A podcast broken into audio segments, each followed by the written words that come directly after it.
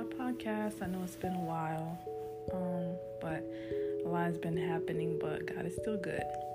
So today I want to talk to you guys about counterfeit. What is a counterfeit? So let me just go quickly on the definition of a counterfeit. It says that a counterfeit is something that's made in exact imitation of something val- valuable or important important with the intentions to re- to this deceive or defraud. It can also be a fraudulent imitation of something else, a forgery, um, imitate fraudulently. So it's something that's fake, copied, you know, whatever case may be. So anything that's a counterfeit is not real, it's fake. So, um, so like I've been, well, the Holy Spirit has been putting in my in my spirit just to talk about this thing because this is something that I've been going through, something that I've been experiencing, and uh, you know, just gonna put the end in the end to it. So, um, so counterfeit, the way I define it is through like relationship, for example. So, um, let's say you've been seeking God and praying for God to send you your kingdom spouse, you know, someone that's meant from God. But then when you also say that prayer, you have to remember that the devil also hears you. So he's going to bring you something or someone that that will be uh, trying to be like a copy of what you've asked God, but it's, it really isn't going to be what God has for you. So that is a counterfeit.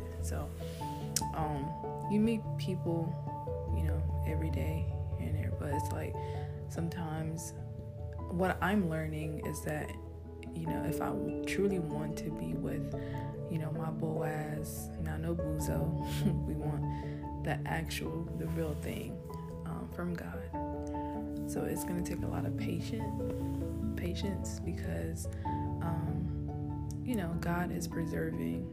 Also, remember that God is preserving you for the right person, the right match for you. And so, whenever you try to rush into things, um, it just doesn't work.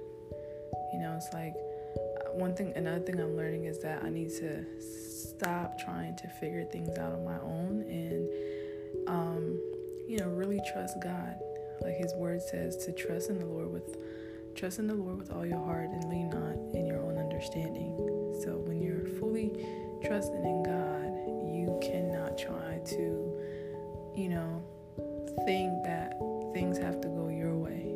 So there oftentimes God God is so good to us. He loves us so much that he will show us, give us red flags and give us signs to allow us to recognize um, what's not from Him, you know. But because I know that we have free will, so we basically make decision based on what we feel is right for us. I guess at the moment.